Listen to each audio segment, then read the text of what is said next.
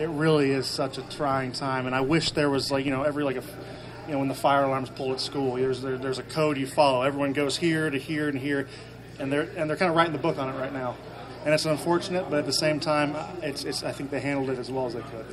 You try not to have the court of public opinion affect yourself, but it's it's hard not to. You know what I mean? And it's just one of those things that in the end, it was a hard decision for the organization to make.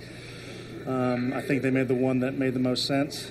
Uh, as as a guy in the locker room, um, you know, it's tough. You know, some guys have kids, and it makes you think of both situations. Um, you know, I think it was one of those great tests as a group to see where we could go from mentally. You know, it was right before a game.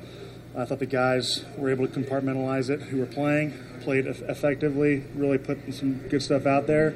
Um, and uh, it was it definitely caused some uh, conversations in the locker room. I think healthy ones between guys, and uh, you know, it's it's just one of those things that it's unfairly, I mean, not fairly, incredibly unfortunate for both parties.